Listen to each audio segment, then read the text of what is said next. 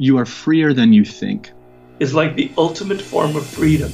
You expound upon that freedom to develop on this planet. True freedom comes from within. It's the ability. Thinking to myself, I can help you or I can destroy you. Man, as a two-time felon, I work really hard, and I've been a, I've been a life learner. When things are feeling tough, let yourself be surprised. The world favors risk taking. Welcome, welcome, welcome to the Freedom Pact. What is going on, Freedom Pact? I am your host for today, Lewis Frunielchek. Today on the Freedom Pact podcast, we have the absolute legend of the personal development world, that is John Assaraf. You may well recognize John from the blockbuster sensation movie that was The Secret. John has also built five multi million dollar companies, written two New York Times best selling books, and featured in eight movies, which include, of course, The Secret and Quest for Success. Today, he is the founder and CEO of NeuroGym and one of the world's leading mindset and behavior experts. And today on the podcast, we dive into John's early life, how he met a mentor that changed his life forever by teaching him the difference between being interested and being committed. We also dive into the deeply emotional story of John and his father and how he managed to forgive him years later and what that has done for John as a man. And we also dive into some of NeuroGym's work. We talk about creating and breaking habits, forming and changing beliefs, and manipulating the brain through techniques to make it work for you. I truly believe that this podcast, this conversation, is powerful enough to change anybody's life. So I am so excited for you all to hear it today. So without any further ado, John Assaraf, welcome to the Freedom Pact podcast. Thank you. Great to be with you. So my co-host and I have been keeping an eye on the work at like NeuroGym, and it's, it's absolutely fascinating. And I want to dive into some of that research and and you know those ideas. But just for our audience, I want to talk a bit about your story first, if that's okay. Now, I've watched a lot of interviews of yours, um, and it's no secret you're you're very open about you know your childhood, um, and and a sense of shame you felt growing up. Would you mind speaking on these experiences and, and what kind of shame did you feel as a child? Sure. Um, I mean, it all started. I, I didn't know this, but um, you know, when I was five years old, I moved from where I was born, which was Tel Aviv, Israel. Uh, my parents were trying to get away from you know the wars and wanted to raise their three children in a place that was quieter and more peaceful. And so, because my mother and father both spoke French, they moved from Israel to Montreal, Canada. And in Montreal, they spoke English and French. And that was when I just started in grade one. And back in those days, there were 50, 60 kids in each classroom. So I was a number in a classroom. And I didn't know the alphabet, I didn't know the language. And so I sat there, you know, looked up at the ceiling and the walls for weeks and weeks on end. I just fell behind. And the teachers didn't have a chance to really work with me. So at a very young age, I felt like I wasn't as smart as the other kids. And then when I tried to speak, the kids would make fun of me because I had an accent and, and I didn't know how to pronounce things. I didn't use the right words. And so I got into a lot of fights and a lot of trouble. And I quickly fell two years behind. By the time I was in grade seven, you know, I was two years behind. I failed grade seven math, I failed grade seven English. The only thing I was good at was sports and so I didn't feel as smart as the other kids. And um, by the time I was in seventh grade to 10th and 11th grade, I started hanging around with kids who were really good at shoplifting, really good at uh, fighting, really good at doing things that just made me feel like I was part of a group that liked me. And um, but I got into a lot of trouble with the law. I got into a lot of trouble at school. Uh, got into massive fights with my mother and father, mostly me being beaten up by my father.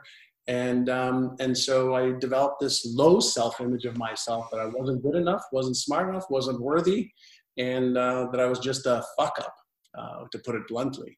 And that was the first, you know, 17 years of my life, 18 years of my life, just a, a kid trying to fit in that didn't fit in and you know it's, it's well documented that uh, a lot changed for you when you found a mentor in um, mr brown. How did that come about and what did it do for that young john Assaraf um, well the way it came about is my brother and i have always been close. He's nine years older than i was. And uh, while i was in my you know in my early teens he was traveling around the world as a tennis pro playing the pro circuit. And when he came back to Canada, um, he got a job offer in Toronto, which was about 350 miles or 500 kilometers from where we lived. And I had just gotten into a lot of trouble with the law, and I was either going to be put in jail or, you know, or um, you know, something was going to happen. And so he said to me, he said, "Listen, why don't you come down to Toronto, take the train, and come down to Toronto, and let's talk, because you're getting yourself into too much trouble. And there's a man that I want to introduce you to." So I said, sure, I'll, I'll come down and see you. We can have some fun, go to the bars and have a lot of fun. And uh, so I took the train down on a Friday morning and I uh, met him at this uh, restaurant right near the train station. And there was a man by the name of Alan Brown. And just a, a nice man, white hair, um, probably in his you know early 60s, um, dressed well. And um, so he just started asking me questions. And I remember having this sense uh, or this sense that this man was like a caring father or grandfather figure to me. And he was very calm and very poised and very, very smart. And he asked me, like, why do you why are you getting into so much trouble? You seem like a, a nice kid. And I just said, well, I don't know. I just want to make some money and I want to just fit in and have enough money to do stuff. And, you know, I'm working in the shipping department of a company right now, making a dollar 65 an hour and I don't. I'm always broke. I'm embarrassed to go with my friends, you know, in their cars. They have money for cars, and they have um, uh, gas money, and they have nice clothes, and I always feel like I don't fit in. And um, so he said, "Are you aware that these are the choices that you're making?" I said, "Well, I know they're the choices I'm making." He said, "But why are you making them?" I said, "I don't know." And long story short, he said to me, he said, um, would you mind sharing your goals with me? Like, how do you see your life? And I said, well, I'd like to move out of my parents' house. I'd like to buy a car. I'd like to, you know, get an apartment and have enough money to go out and party and have some fun. He says, well, that's, that's all great and basic. He says, well, what are your bigger goals? I didn't have any. I didn't have any bigger goals for my life. I was 19 at the time and I was just, you know, living a, a, a day by day, week by week existence and um, so he asked me to sit in the table next to where he and my brother were sitting and I, and he asked me to fill out these forms that was uh, this is this is going to date me but you're also you weren't even born at the time. This was 1980 right? And he said to me he said uh, sit at this table and fill out these forms. And the form basically says at what age do you want to retire? How much money do you want to have in the bank uh, what kind of lifestyle do you want to have? What kind of car do you want to have? I'm like, what the fuck is this? I'm 19 years old. It's asking me when I want to retire. And so I sat down, I wrote down, I want to retire by the time I'm 45. I want to have $3 million. I want to have a Mercedes Benz. I want to have a beautiful home, blah, blah, blah, blah, blah. I wrote down all this stuff. And um, then he looked at this document and he says, Everything that you wrote here is very, very doable. Where'd you get all these ideas? And I told him I got it from this TV show called Lifestyles of the Rich and Famous. And I got most of those ideas based on what I saw on TV. And he says, Well, first and foremost, I've achieved every one of those goals. So I know how to do that. He says, But I'm going to ask you a question, and the answer to this question will determine whether you will actually achieve everything you wrote down on these pieces of paper or not. And so in the back of my mind, I'm thinking, one question is going to determine whether I'm going to achieve all this stuff. And so he says to me, he says, um, Son, are you interested in achieving these things or are you committed to achieving them? And, uh, to be honest with you, I had no idea what the difference was. So I asked him, I said, Mr. Brown, what's the difference? And he said, if you're interested, you'll do what's easy and convenient. If you're interested, you'll keep using the stories and excuses of you not being smart enough and you moving, you know, into school and falling two years behind and your parents weren't smart enough and your parents didn't earn a lot of money and, and you're going to give me all the stories and excuses and reasons why you can't or won't. He says, but anybody who's committed does whatever it takes. They upgrade their knowledge, they upgrade their skills, they change their beliefs, they change who they think they are so that they line up with what it takes to achieve those goals. And he said, So, are you interested? Are you committed? And I said, Well, uh, um, I'm committed. And I blurted the words out of my mouth. And a second later, he reached his hand out and he says, In that case, I will be your mentor. And I was like, Wow, uh, awesome. What does that mean? I had that mentor. I never even heard of the word, right? You know, I'll be your mentor. And so he says, Well, if you're committed, I can teach you how to do all the things that you need to do to achieve those goals. So I shook his hand and he said, Great. Um, in that case, since you're committed, I need you to move from Montreal to Toronto. And I'm like, Montreal to Toronto, it's 500 kilometers apart. Um, I said to him, I said, I don't know anybody here except for you and my brother. I don't have an apartment. I don't have a car. I don't have a job. I don't have any money. He goes, That's your story. That's your excuse. But are you interested? Are you committed? I said, I'm committed, but I, I can I move in with you? He says, No, you can't move in with me. He kept reminding me that I was coming up with stories and reasons and excuses. And he said this to me, and this really is a defining moment in my life. He says, All successful people make decisions first, and then they figure out how after they make a decision. So I said, fine, I'll move to Toronto. And my brother says, well, bro, you can stay with me until you get settled. And so I said, awesome. And then Mr. Brown said to me, he says, great, the other thing I want you to do is I want you to enroll in the real estate class that starts on April the 5th. This was like, you know, the end of March type of thing. This was April the 5th, 1980. I said, enroll in school. I fucking hate school. I didn't do well in school. I, I had to cheat to get out of high school. A friend of mine gave me all the answers so I can get out of high school. And I started to go on to this story, and he said, Stop. He says, You're giving me stories and reasons and excuses again. He says, Are you going to be committed or aren't you? I said, Mr. Brown, I hate school. I don't have any money to go back to school. He says, Well, you haven't made the commitment to do it yet, so you don't need the money and you don't need to figure it out yet. You figure it out after you make the commitment. So I said, Fine, how much is it? He says, $500. I said, $500? I have $60 in the bank. And he goes, There you go again. You see how fast you go back to your old patterns. And this, by the way, I'm telling you the story in one minute. This happened for 20 minutes. Long story short, I said to him, Fine, I'll go back to school. I'll figure out how to get the money. And my brother said he'd lend me some money. My sister lent me some money. My father lent me some money. I took the $60 that I had. I moved to Toronto two weeks later, got into class on April the 5th, 1980. On June 20th, after going to school every day from 9 to 5 on Monday to Friday, I had my real estate license and I was 19 years young. And then he hired me to work for his company to sell real estate on commission only, not a nickel of salary on commission only. And so here I was, this 19 year old kid in a real estate office with people in their 30s, 40s, 50s, and 60s. And um, I didn't know the first thing about selling. I didn't know the first thing about real estate other than, you know, what I learned in class, which is mostly the legalities.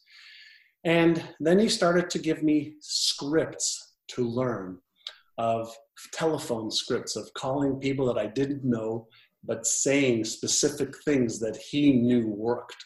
And so every day I committed to learning those scripts, to reading them, to listening to them, to rehearsing them with another agent in my office. And I got good at these scripts that were unfamiliar to me at first, but I came good at them because I practiced a lot.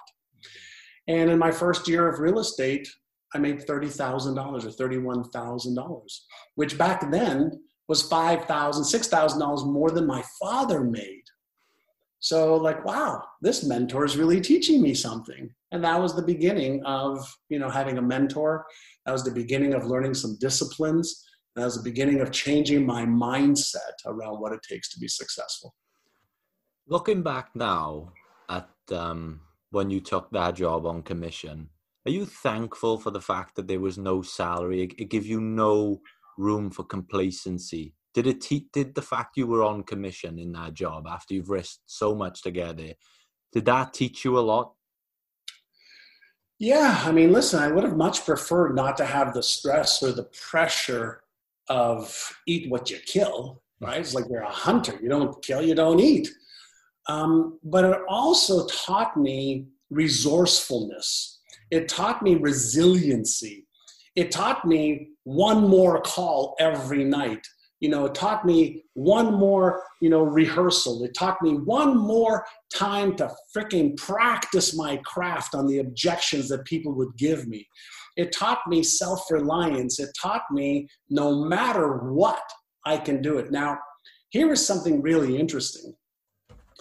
Back in 1980, I mean, we're in 2020 now, right? 40 years ago. Back in 1980, the interest rates in Canada and the United States were 21%.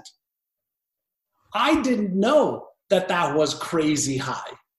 Like right now, interest rates are like 1, 2, 3%. I didn't know that that was a very, very, very tough time to be selling. But because I just got on the phones and made 100 phone calls a day, 100, 100, 100, 100, 100, 100, 100, 100, with a script that I practiced, I became good at it. And then I learned some techniques and upgraded my skills so that in the second year, I made $150,000. I was 20 years old. Five times because I learned scripts and I learned the answers to the questions or the objections that people gave us.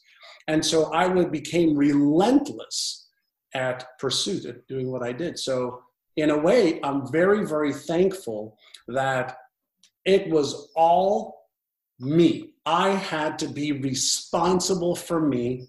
And I'm the exact same way today. And I've taught my kids be a go giver and a go getter. And, um, and there are different types of people who sell. There are people who sell, you know, that wait.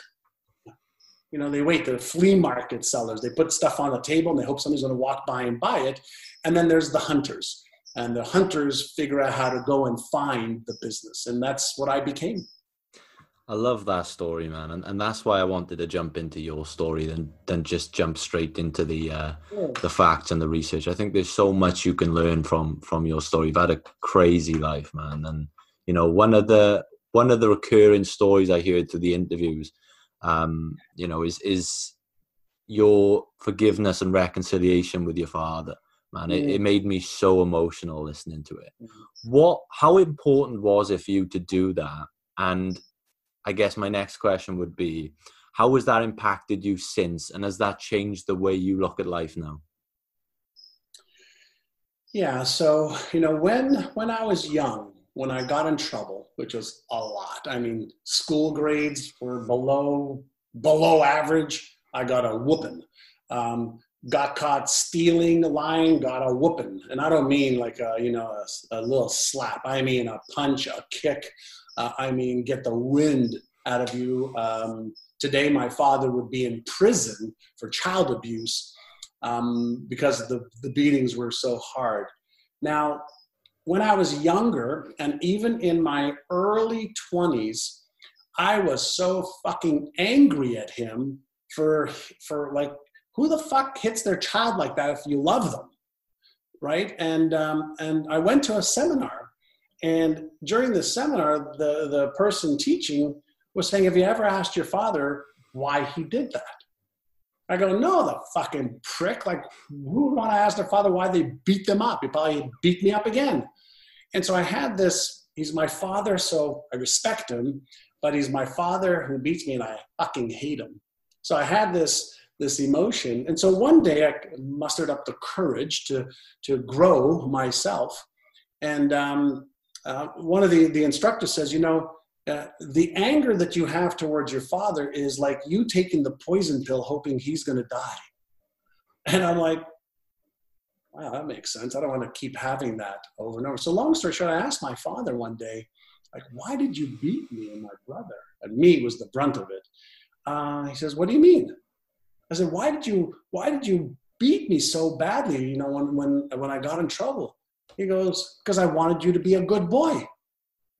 I says, but fathers who love their kids don't beat them. He says, well, my father beat me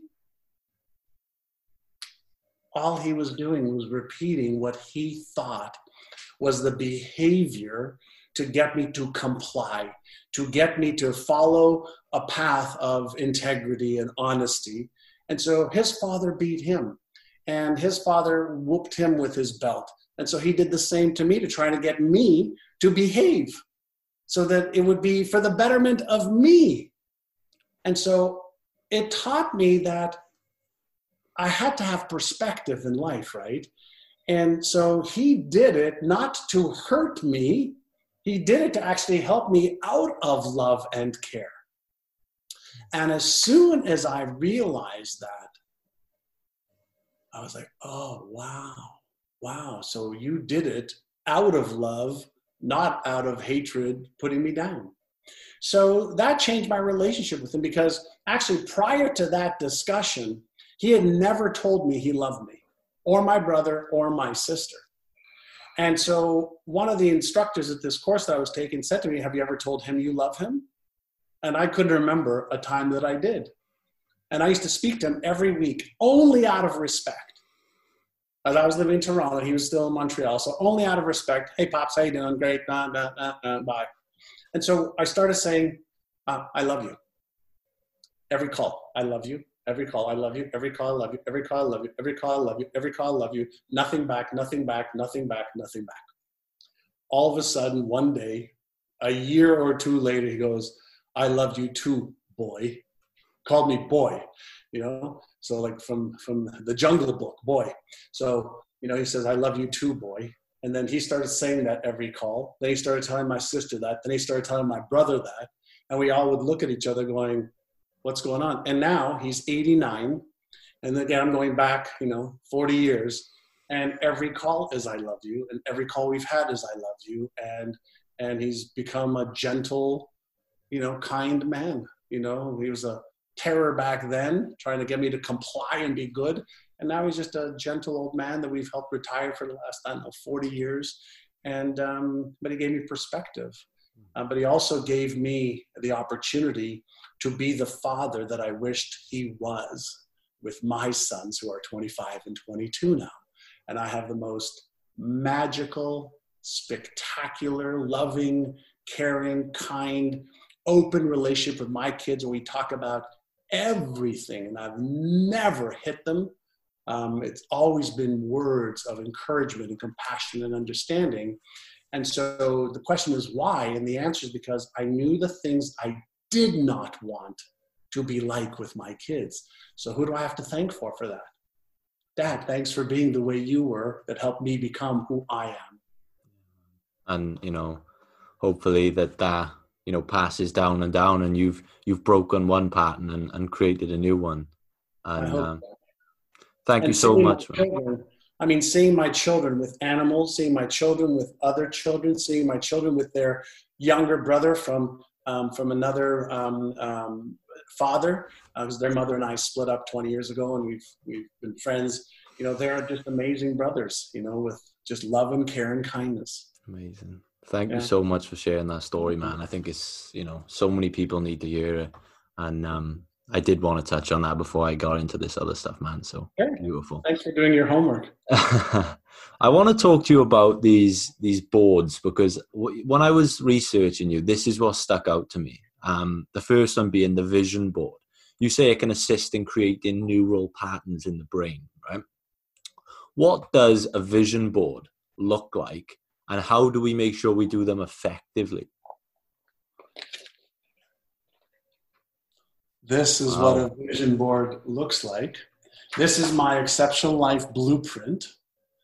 And I start off my exceptional life blueprint that I sign, right? and then it has my children and family over there. And then stuff that I either have or like this is what I'm working on for my 70th birthday. All right. Um, houses, watches, cars, trip, lifestyle, charity, unique things that I either have, want um, to be, ideas. And so, why do I write those out? But I also have, you know, I have my core prayer on here. I have my life's purpose, my guiding principles for my life. I have um, my results, which are personal, the story of my life, which is personal, my big why. I'm adding my epitaph to that as well. I have my outer mission, my inner mission, and this is um, this is my life. This is my life's blueprint. And so I wanted to show it to you because it's here on my desk, and I review it and read it every single day, and I listen to it because I've recorded it on my iPhone. And so, why vision boards? Why why does why does it work? Now, a lot of people have this misconception you know you put a vision board together, whether it's a digital one, you know, one in a book, one on you know boards on your wall, and things magically appear. And that's bullshit. That's just like the furthest thing from the truth that there is. But there is a reason for a vision board. So I'll share with you why. When we're dealing with um, our brain, right, uh, we're dealing with the most complex biocomputer in the universe. And if you had a, hundred billion dollars and you tried to create this, you still can't because they've tried. Uh, a trillion dollars still can't because they've tried. So we're dealing with the most sophisticated electromagnetic switching station in the known universe, your brain. And so why create pictures of stuff, of stuff that you want to buy, do, be, have, give, experience? And the answer is because this biocomputer um, randomly has 50, 60, 70, 80,000 thoughts a day positive, negative, constructive, destructive, imagination, fears, worries, doubts, anxiety, stress, uh, sex, everything. And that's all normal. And what happens when you get really, really clear on what it is that you want it to focus on, whether it's your health, wealth, relationships, career, business, fun, experiences, charity, whatever it is, you are giving this biocomputer an instruction to find the things in the physical world that match with those things that you say you want. So, the way our brains work is it's a deletion and distortion organism, which means that it deletes or distorts information that isn't needed by you in any given second. So when we get absolutely clear on a vision and we focus on that vision, we're giving our brain an instruction that this is the stuff that I want you to help me find, figure out, learn, have, do, be. So, first and foremost, it's as much as it is a focused mechanism, it's also a way for you to instruct your brain don't give me anything that doesn't match with the stuff that I've already determined that I want you to focus on. And I make a clear distinction between me, the spiritual side of me, and my brain. I have a brain. I have fingers and hands. I have a heart, lungs, liver, uh, you know, nine systems in my body, but I'm not any of those things. So I have a brain to use. And in the absence of knowing how to use it properly, most people just flounder. So I give my brain the instructions in written, auditory, and visual methods to be able to create patterns that I reinforce to make it easier for my brain to help me find those things. So there's your long-winded answer, you know, about why vision boards. But then I also back up all of the things that I want to do or achieve with the action steps required to move me towards those. So I don't just dream, you know, of Ibiza. Um, I figure out how am I going to get there. Mm. That's amazing, man. And you know, ever since I heard, I've been trying to work on ideas for my own, and you know, seeing the blueprint there, that's uh, you know, really going to help me uh, create my own. I'm going to be creating my own blueprint this week, I think. Good. Um, now, accomplished boards, right? So I, I get why it's important to look forward and, and look at those goals and what you want in fine detail. Why is it then important to look back? Because it's so easy to look at what's not working. It's so easy for our brain to say, but you failed here, you messed up here, this happened, this happened, this happened, this happened, this happened, you didn't do this right, this, you know, and so our brain is wired to remember the negative a thousand times faster than it is the positive. And that is for survival and safety. So we're biologically wired to remember painful experiences, to remember failures, to remember being embarrassed or ashamed or ridiculed or judged. And so a lot of times, you know, the path to success isn't a straight line up or, or across. There's a lot of zigzags, errors, judgment errors, timing, the marketplace, people, lack of judgment, uh, poor strategies, whatever the case is, that I want to have a way to go back to say, okay, hold on a second here, John. Look at all the things. You know, you learned how to walk. You learned how to eat. You learned how to speak three languages. You learned, you know, how to travel on your own. You learned, you learned, you did this, learned this, learned this, and you want to be able to look at, but look, look at all this stuff that you actually have done great or well. And so you go, yeah. So now all of a sudden, this fear, this uncertainty, this problem doesn't seem that big anymore because you're not out of balance in all the stuff that you've done you know? Uh, and so when you have an accomplishment board you start to remember that even the little things in our brain our brain doesn't differentiate between you making a million dollars this hour okay and you feeling great hugging somebody and feeling the love. It, it, doesn't, it doesn't say, well, this was worth this much and this was worth that much. So anytime you can remind yourself of all the stuff that you've done well and accomplished, then you're activating the motivational circuits in your brain, which are connected to your behavioral circuits in your brain or the motor cortex. And you can give yourself this counterbalance of, yeah, but all of this stuff you've done great. And you start to learn that um, uh, success is a process, whether it's success in health or wealth or anything, it's a process. And the process almost is never, you know, A plus B equals C. You can get to that formula, but on the way to getting to the formula for you, there's A, Z, X, Y, I, T, you know, what goes, what goes where. And so the accomplishment board is just a reminder that you're doing okay.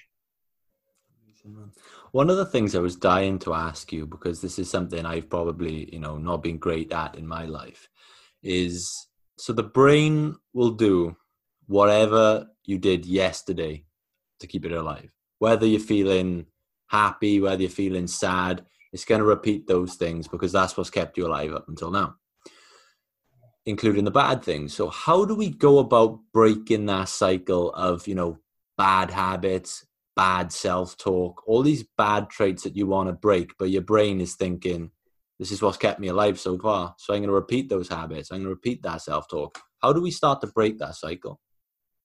Okay, so let's let's adjust the premise. Um, let's adjust the premise. So it's not a matter of what you did yesterday. It's not a matter of good or bad in the brain. Mm. So you're um, the what happens is when we were born, we weren't born with any beliefs, right? You weren't born with any beliefs of I'm good enough, I'm not good enough, I'm too young, I'm too old, I'm too white, I'm too black. We weren't born with any of those beliefs. And we didn't have any habits. We didn't have any habits for anything.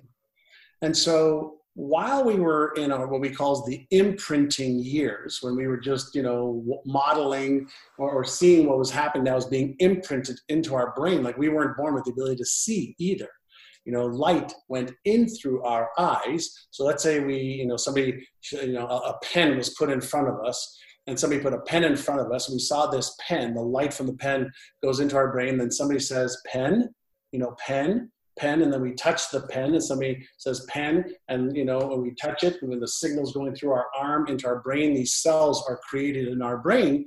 We develop these patterns in our brain And it starts off with the imprinting years from zero to three or four, then the modeling years, four till about you know eight, nine, ten, and then the experiential years where we're experiencing stuff and we're formulating these beliefs and perspectives and emotions and habits. So when we were young, you know, our brain is like an open bowl that just stuff is going in there without our ability to say yes or no, good, bad, empowering, disempowering. So we develop these patterns that by the time we're 10, 12 years old, that neural plasticity switch, the part of our brain that's making these patterns by the millions, basically goes from being totally on to totally off and then it open it, it turns on every once in a while if you know how to how to activate it. So you know if we have a disempowering habit let's forget about bad habit and good habit.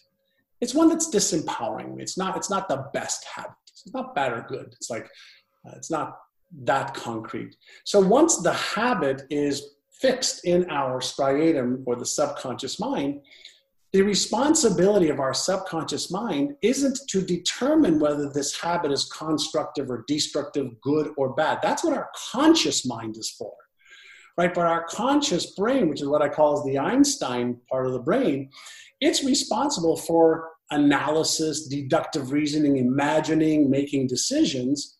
But it doesn't override for a very long period of time the patterns that are fixed in the subconscious mind, mm-hmm. which govern 95 to 98% of our behaviors.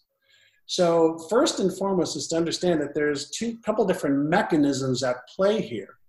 So, if a habit is in our subconscious mind and we're aware of it, then the question should be are there brain based or evidence based techniques to deactivate a disempowering habitual pattern? Right? So, can I deactivate this neuron network from firing automatically because it's conserving energy, which is what our brain does, right? and our brain wants to help maintain homeostasis or our comfort zone. So, whatever our habits are, whether it's earning money, our weight, our relationship, our wealth, our whatever our habits are, and they're not good or bad, they just are. If we say that there's a habit that I'd like to change because it's not helping me achieve my goals, then the question is what do we know about habits? Right? And so, what we know about habits, there's something called the habit loop in our brain. And every habit has got a trigger, something that triggers, okay, that pattern from starting. And so we have a trigger we have a behavior that that trigger causes, and then we have the reward, otherwise known as dopamine or maybe serotonin or oxytocin, the reward neurochemicals. So if we want to switch a habit, um, what do we know about the neuroscience of habits is trigger, behavior, reward. And here's what we also know is if we try to you know, change the trigger, it doesn't work because we've tested it. If we try to change the reward, that doesn't work. The only thing that works is if we interrupt the behavior. Now, here is the, the holy grail of habits. It takes about 66 days to 365 days to change a habit that replaces an old one. Not seven days, not four days, not 21, not 30, 66 to 365 days. So if you want to change a habit, you can write out what is triggering the behavior. There's always a trigger before the behavior. So you start to become aware of what's triggering it. So is it a person, a place, a time of day, uh, a certain circumstance? Like what is it? Boom, we got that. Okay, now I'm going to be aware of that. Now the behavior that it elicits is X, right? And that obviously makes me feel good some way, somehow. And so, what can I do to interrupt the behavior with either an additional behavior or to replace the old behavior right at that point of the trigger? Mm-hmm. And if I could do that for a hundred, I call it the hundred day rule. All of my clients, I teach them 100 days. Don't don't don't come to me for you know if you want a different result unless you're prepared to give me 100 days okay, to change the subconscious pattern so that it overrides the old pattern. Mm. So if you think about, you know, how old you are, whether you're 20 years old, 30 years old, 40 or 50, it's that amount of years, right, times 365 days, times 24 hours a day, times 60 minutes per hour. That's how many hours you have been reinforcing certain patterns. So you're not going to get rid of them, okay, in one minute or in one day or in seven days. So let's change the expectation that we have around change. Hmm. Now, some habits, you know, may take two or three or four weeks to change, and some may take you a year. So if you have been, you know, drinking, smoking, overeating, out of shape for 50 years of your life, you ain't changing that in three weeks. And the three week pattern overrides 50, 60 years of the shitty pattern. Give me 100 days as the beginning. Give me another 100 days to reinforce. Give me another 100 days to accelerate now we can start to see a material change in a habitual pattern. And this is one of the fundamental problems we have in our society. We want fast food, fast fix, fast this, fast that. And our brain can change pretty fast. But if you want the change to last, you have to reinforce. You mentioned this story um, in an interview I was watching of yours, and it was that you increased sales in your real estate business by changing the way that your sales team, one, thought about themselves, and two, their habits. Why did that have a knock on effect in terms of their job performance? So we were stuck at a nice place of $1.2 billion uh, a year in sales and uh, no matter how many books I got for them, no matter how many training sessions we did, no matter how much we did to upgrade their knowledge or their skills, we were stuck. The people who were making $25,000 a year kept making 25,000. The people who were making 50 to 75 kept making the same amount. The people over 100,000 kept making the same amount, no matter how much knowledge or skills we helped them with. And I remembered, you know, some of the work that I did on myself was in order for me to earn more, I had to change my self image to one of the person that was earning more. In order for me to earn more, I had to have the beliefs that I was good enough, smart enough, worthy enough to earn that amount of money. And just to put into perspective, if you think about this, uh, lottery winners, right? Why is it that 87 to 90% of lottery winners who win millions of pounds or dollars uh, lose the money within three years, all of it. Why is it that um, 90% of those people will tell you winning the money and what happened over the next year, two or three years was the worst thing that ever happened to them? Like, why? Like, why are they saying that? And the answer is because they had so much chaos in their brain around their external world being different than their internal set points around their self image, their beliefs, their expectations that have created chaos and emotional chaos and physical chaos and mental chaos and financial chaos, that it was easier to get rid of everything so that there was a neurological and emotional match that made them feel more comfortable. Mm. So, whenever you say, I want to make more money, you're using your conscious brain to make that decision. That's great. That's what it's for. But if you want to make two or three or four or five times more money than you're making right now, but at your subconscious level, there is this part of you that believes you're only worth X number of hours or X number of dollars per hour or week or day or month, then there is going to be cognitive dissonance, is what it's called, is this chaos in the brain in between where you are and that gap to what you want. And that's what causes emotional uneasiness and mental uneasiness, and it causes you, you know, to sabotage your own thinking and your behaviors. So when we wanted to increase our revenues and we saw that we were stuck teaching people skills around selling more, we said, well, what if we did with them what I did with me? To go from 30,000 to 150 to 250 to over a million a year, let's increase the size of the vessel, the self image and the beliefs as we upgrade the knowledge and the skills. And so we took 75 agents over six months. They increased the sales over the same period the year before for those 75 people by $100 million. And then I said, okay, I know this works. Uh, they ended up making more money. I ended up making more money. And then we started to do this with as many of our agents that wanted to. I went from 1.2 billion to 2 billion to 3 billion to 4 billion. Then we plateaued at 4.5 billion. Um, and we were the number one real estate company. Um, and the rest is history. Amazing, man. You talk about this map of reality um, and what we think we look like, and the fact that the brain sort of deletes things that don't fit in with that map. How do you go about breaking or disrupting that map of reality? Um, so we can create um, a new map of reality with our exceptional life blueprint. We can choose the beliefs that we want to have. We can choose the habits that we want.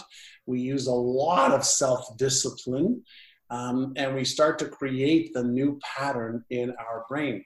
So let me give you a visual of what this looks like. And um, I like to use stories to, to make points. So let's imagine that we're sitting in a movie theater and you're sitting and you're watching a great movie.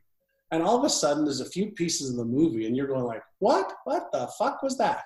That, that was terrible, right? Well, if you didn't like what you were seeing, you wouldn't go up to the screen and scratch the screen, would you?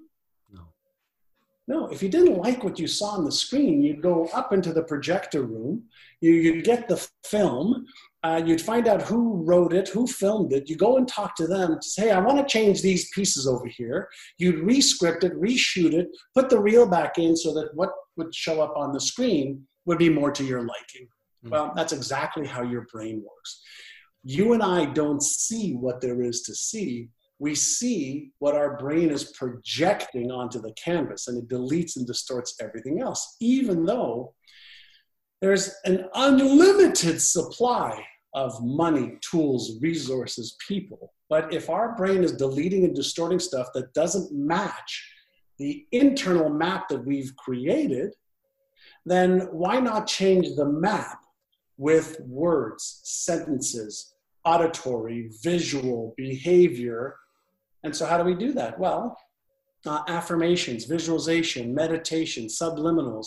Let's use every tool that we can to access where the um, uh, movie is written, the scripts are, and let's change the script. So we all have a money story script we all have a self-image script of you know am i a good lover a bad lover? A good son a bad son? A good employee a bad employee? You know am i worth this amount or that amount? And all of that story that formulates our identity is nothing more than our past experiences that has formulated that story that we believe which seems true well, what if we could deliberately evolve our story? What if we, through conscious use of our Einstein brain, choose what we want, and then let's use evidence based methods and technologies to rescript, reshape, imprint a new story into our subconscious mind so that then we see ourselves differently in an abundant universe that we know we live in. And then what if we could back that up with some behaviors that match the new story? And then what if we repeated those behaviors every day so that those behaviors and those beliefs and those habits became part of who we are becoming and then who we are? What if we took our time to deliberately and consciously evolve ourselves and create the biggest, grandest, most powerful version of ourselves, set aside our ego, and do it out of a space of love and kindness and abundance for one and all, uh, where we believe we're significant and we also believe so is everybody else. John, some of the work you guys are doing at NeuroGym is making, you know, quite a buzz uh, in that community. We've had a few neuroscientists on recently, and you know, everyone's talking about this buzz coming out of NeuroGym you've got all these evidence-based techniques like cognitive priming and, and, and visualization. Out of all the all these techniques that you've developed, these evidence-based techniques, what excites you the most? So, what excites me the most right now is where this is all going with artificial intelligence, mm. um, virtual and augmented reality, and brain to computer interfaces. That's uh, some scary stuff, man. Well, no. Um, so let me let me put it into perspective. Um, do you own any knives in your kitchen? Absolutely. Do you kill anybody with them? Not at all. But some people do, right? Of course. Do you own a car? Yeah. Do you kill anybody with it? No. But some people do, right? Of course, yeah. Is there nuclear capabilities that some countries have that use it for good and in the wrong hands could kill hundreds mm. of millions or billions of us? Mm. Yeah. So, where am I? You know where I'm going with this, yeah, right? Yeah. So, it's not scary stuff when it's used right. Mm. It's extremely scary stuff when it's not used right. So, our responsibility is to put frameworks around things so that we lift each other up, we evolve as a human species and race in a better, more kind, loving, compassionate, caring way versus obliterating us off the face of the earth, which we could do a hundred or a million times over right now. So the, the new technologies could be so enhancing if we use them right. And so my vision is that I'm part of the next next generation of people that says, here's how we can help you with your paralysis, or here's how we can help you not feel like you're a piece of shit, or that you have this limiting belief that you're not good enough, or smart enough, or worthy enough, or here's how we can help you feel like you're more than capable enough to live the life of your dreams, because that's what you're supposed to be doing. Mm. So there are ways, uh, if you recall the movie The Matrix, you know, where Neo is sitting in the chair and he's hooked up to this you know this machine and, into a computer and all of a sudden after a couple of seconds he goes wow i know kung fu. Um, if you can get information into the brain uh, it wires that information energy information. That's information it's energy information so if you can get the right information into the brain your brain will wire it so what if you can give somebody um, a program, a software upgrade that they're confident, loving, caring, kind, and they don't need to hurt anybody. Mm. What if you can help somebody who's got some emotional disorders recalibrate their brain faster and easier than ever before? Mm. Well, that's where we're going. And so we're understanding more about the human brain than ever before. And if we are responsible and we help people evolve um, that, that's that's a beautiful thing in my opinion. John, before I jump into the last two questions I have you, uh, we put on the Instagram story that you were coming on the show, and to be honest, one of the most requested questions we had was people wanted to know what John's self talk is like. What language patterns are you using? What are the things you're saying to yourself? Yeah. Um, the majority of what I say to myself has to do around my self image, and I still have this little voice in my head that says, I'm not smart enough. This little voice, this old voice from 55 years ago. And I know what activates it. I set big goals.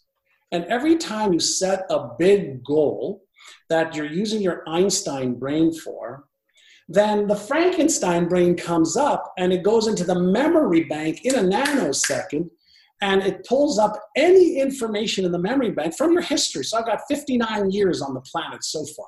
So from your history in the memory bank, in the safe, this thing percolates up, but are you smart enough? And so because I understand the process of Einstein choosing what I want, big dreams, imagination, Frankenstein's there to do what? To try and keep me in my comfort zone, to protect me just in case. So I hear that little voice, and then I go, In the past, I used to feel like I'm not smart enough. But I've proven that I'm more than smart enough to achieve every one of my goals and dreams, even if I don't have the knowledge or the skills right now. So I keep putting stuff in the past. So whenever I hear a disempowering self talk, negative self talk that triggers an emotion, I'm aware now and I just reframe it as quickly as possible and let it go. I say, Thank you, Frankie. Way to go, Einstein. And now I'm more than smart enough. I'm more than good enough. I'm more than worthy enough to achieve every one of my goals and dreams. And I wouldn't have the goal and dream if I wasn't capable of also bringing it through to fruition. So I consistently am repatterning aware, let go, aware, let go, aware, let go, recreate or reinforce a new pattern that's an empowering pattern. So I don't try to get rid of negative thoughts or emotions or disempowering ones. I realize it's part of every human being, and that's part of the genius part of my brain called the Frankenstein brain. That's what it's supposed to do. And so I give it a lot of credit, I thank it, and then I reprogram it so that doesn't happen very often. Two questions left for you, man. Um, are there any books? I mean, you must have read plenty of books in your time being in the personal development space what books stand out to you as as the core books that you think must remain on this planet? If all books were being wiped out and you got to pick a select few that stay what are you picking? Um for certain you know napoleon hill's think and grow rich was the you know the foundation for a lot of a lot of successful people. Um, so think and grow rich is one um, if we look at Viktor Frankl's book, Man's Search for hmm. Meaning, Viktor Frankl, you know, was in a concentration camp, you know, and um, you know he had to hide in the toilets where humans were shitting all over the place and pissing all over the place so he wouldn't get killed. And every day, he said there must be a person, a, a, a, reason for all of this suffering that I'm going through and the pain, um, you know, that we're all going through. There must be a reason for this. And he framed stuff in a way that kept him alive in the worst of human conditions. So the search, you know, within yourself um, around that particular book of what's the meaning here? How do I frame this in a way that I'm empowered, that allows me to keep going versus disempowered where I want to end it all? Because a lot of people kill themselves too uh, in the concentration camps. So man's search for meanings. So I've got a variety of different books for different reasons, and I've read a, you know, a lot of spiritual stuff, uh, chop wood, carry water. I mean, so much stuff to try and help me understand me better. Um, but those two are would probably be you know up there. There's a, a psychopictography that most people never ever heard of. It's it's around really using visualization um, which you know I, I, learned many years ago was a, a, a, simulation. So if you simulate in your brain, uh, back then we didn't know what it did to the neural networks in the past. We didn't know any of that. But I learned the art of visualization. You know, playing basketball and closing my eyes and, and free throws and, and doing that, and then doing that in business and in health and my body and my relationship and everything that I've done. I've always created that clarity. You know, around you know what the, what does it look like upon completion. So, but those those you know two three books. And those Wallace, D, yeah, Wallace D. Wattles wrote a book called um, oh, what's his book? Uh, I don't remember the name, but if you type it up, Wallace D. Wattles had a great book also. Um, very, very. Uh, not a lot of people know Wallace D. Wattles, you know, from from the early days. So two of uh, two of my favorite books in in Think and Grow Rich and Man's Search for Meaning there as well. So I uh, fully endorse. You're on the right path, young man. the last question I have for you, John, may be difficult for you because you know you've had this roller coaster life, you've had these successes, you've had all these lessons. But if every person on the planet was tuned into the same frequency, and you were given the opportunity to deliver just one lesson that you may have learned in your life or one message you think everyone should hear, what would John Assaraf's message to the world be? Um, you are God. Amazing. John, thank you so much for your time today, man. It's been an absolute pleasure. I've been a fan of yours for a long time and um, I've really enjoyed this conversation. Thank you. I've enjoyed you and you being so well prepared. I greatly appreciate that. And that's a wrap on our conversation with John Assaraf. We'll see you back here on the channel next Monday. Until then, please connect with us on social media by searching Freedom Pact on Instagram, Facebook, YouTube, and at Freedom Pact Pod on Twitter, or visit the website freedompact.co.uk. Please keep sending in your emails and su- make suggestions for guests you want to hear on the podcast next. We'll do our best to get them for you. I have been your host, Lewis Fernilchek, and this has been the Freedom Pact.